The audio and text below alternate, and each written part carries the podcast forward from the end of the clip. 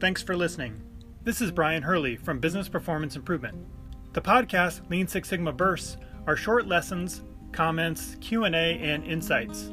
If you have a question, send your question through the Anchor app, and we might feature you on a future episode. Or contact me at biz-pi.com. In this podcast, I want to recap a book review of The Lean Dentist. So recently I did some observations at a dermatology clinic, and my friend Maria suggested that I read this book. He studied TQM, Six Sigma, and many other management practices because he said his school education really didn't prepare him for how to run a clinic. It was just basically on how to provide care. And when he learned more about lean, it really accelerated his results. As he became a stronger leader, he began to understand and practice the following principles how to define value and build your organization around it, getting into the real work to uncover why the process is or is not flowing, systems thinking instead of separate departments and functions, that change starts with the leader. Building a passion for learning about customers, processes, and problems. Developing creative countermeasures and experiments. Commitment to following the PDCA improvement cycle and modeling the behavior of lean thinking. The humility to seek knowledge from everyone. And that all improvements are temporary. So each process we have and standard is just the best option we know about right now. So the book is broken up into three sections. The first section is called Creating a Lean Practice, which is his evolution of the dental practice to reduce long lead times for scheduling appointments and then delaying the care by having patients come back for later appointments instead of providing same day service. Second part is leading the transformation, how he became a change late how he became a change leader and how that helped sustain the results. And part three is discovering the principles of lean leadership, which is based around purpose, process, and people, and other principles he found most useful over the years. So, part one creating a lean practice. Early on in his journey, he would focus every Thursday on training around TQM, specifically using statistical process control or SPC charts, along with fishbone diagrams. He also realized that cross training employees to do many different jobs was important, along with soliciting suggestions from employees. One incident in particular opened his eyes to the concept of one piece flow, where a past patient was home for the holidays for a short time period, I think they were a student visiting back home, and needed a lot of procedures done. His team was able to complete all procedures in about four hours, and he wondered why they couldn't do something similar for all their patients, as typically these would be broken up into multiple visits and then often rescheduled or canceled, which led to potential lost revenue. Some of the barriers he decided to tackle in his clinic were as follows reduce procedure setup times, which made up a large portion of each visit, complete more treatments at once. So, when setups were reduced, it created capacity to do more work with each patient instead of scheduling more patients combining the hygiene and dentistry together so there no longer were dedicated spaces or rooms for each one, creating patient care flow manager position, which looks at the processes from patient efficiency perspective, not staff efficiency. Creating a visual system to prevent new flow manager from being the bottleneck of information and communication. And created a Kanban flow in visual colors for room supplies.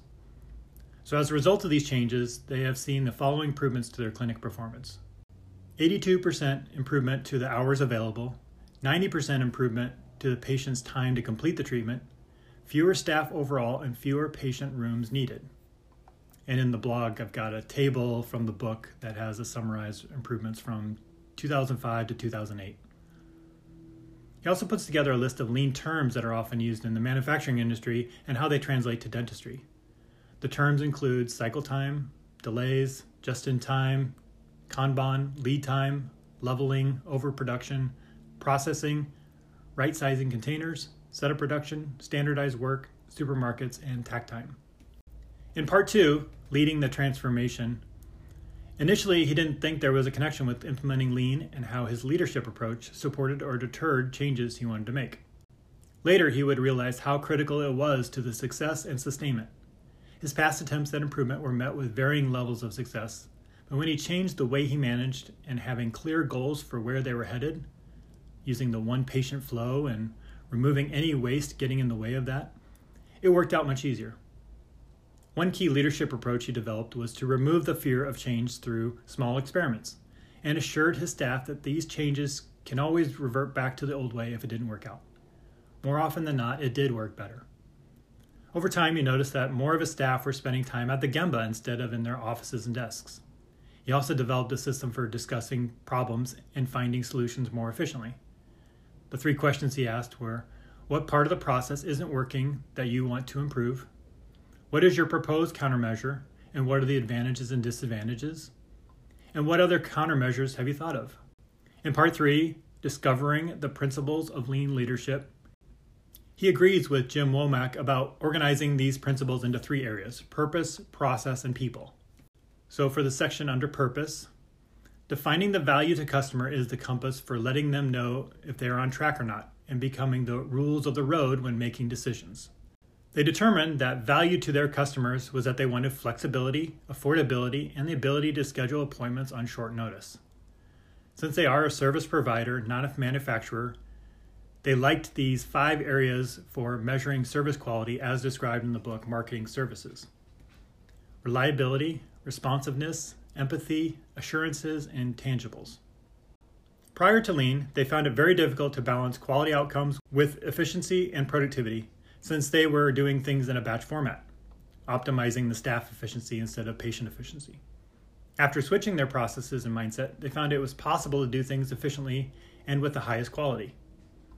He learned from a lot of earlier works, such as W. Edwards Deming and the Deming Management Method, where he learned about SPC and the concept of special cause variation, Taiichi Ohno and the Toyota Production System on how to reduce lead time, establish flow, and increase capacity, which by the way is available through Audible as an audiobook now. So I just re-listened to that, so I check, I'd recommend you check that out if you like Audible books. And Peter Senge and the Fifth Discipline book, where he learned how to understand that his clinic needed to operate using systems thinking, not silos and department efficiency.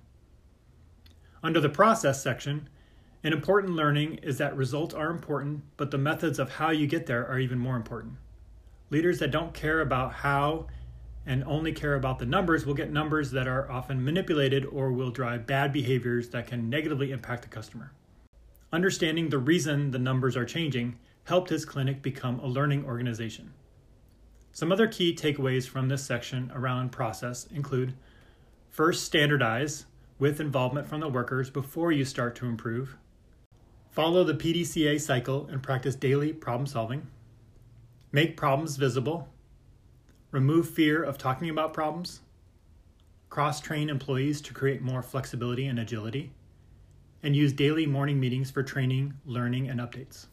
And then the third section for people, it starts with the famous quote from Fujio Cho Go see, ask why, and show respect. He mentions that respect needs to extend to the personal lives of his patients and his staff, not just when they're in the clinic. And I've got a link in there to the go see, ask why, show respect um, luggage tags that I created with the help of Green Banana Paper. So if you are interested in getting a cool luggage tag for the holidays, check it out. He also discusses how there is an interdependence needed between staff and management to create a win win for both, instead of traditional approaches of dependency or complete independence. He also reiterated the value of long term employee retention to make his clinic perform more efficiently with less time spent on training new people. The downside was that they like to receive pay raises each year as they stick around longer. So he started to open up his books to see how they could help the clinic be more successful to make it easy for him to give the pay raises each year. Another principle he adopted that applied to both patients and staff was people shouldn't have to wait, which drove down reduced patient wait time, but also time when staff are waiting for him or others to be available to get the patient out the door in a timely manner. When he used to run a clinic that hired government employees, he was frustrated by the consensus building and buy in needed to get them to agree to changes. When he started his own clinic, he thought he could do things his own way and tell people what to do through authority. However, he realized that it didn't really work that way, and he eventually came back to a consensus building approach by explaining why things should be done differently. So, if you work in healthcare, this is a great book to start your lean journey on. If you don't work in healthcare but want to learn more about lean, this will also be a very useful book, as most of us have been patients in a clinic and can understand the processes and the concepts. In fact, after reading this book, I wanted to make an appointment at his clinic just to experience something different and see what they've implemented. So I've got some links in there to learn more about the book, and you can also find a link to the webinar that was done with Dr. Bahri with the Lean Enterprise Institute. So I hope you found that helpful. Let me know if you have any questions. Thanks for listening. Lean Six Sigma Definition.com has a list of glossary items about popular process improvement terms along with a history of Lean and Six Sigma methods, and key influencers like Dr. Edward Deming, Henry Ford, Taiichi Ono, Shigeo Shingo, and many more. You can also learn how to access affordable Lean and Six Sigma training and certification. Visit leansixsigmadefinition.com.